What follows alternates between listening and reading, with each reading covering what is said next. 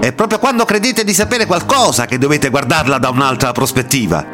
Anche se può sembrarvi sciocco o assurdo, ci dovete provare. Ecco, quando leggete, per esempio, non considerate soltanto l'autore, considerate quello che voi pensate. Figlioli, dovete combattere per trovare la vostra voce.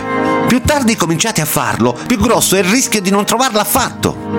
Thoreau dice che molti uomini hanno vita di quieta disperazione. Non rassegnatevi a questo. Ribellatevi. Non affogatevi nella pigrizia mentale. Guardatevi intorno. Osate cambiare, cercate nuove strade.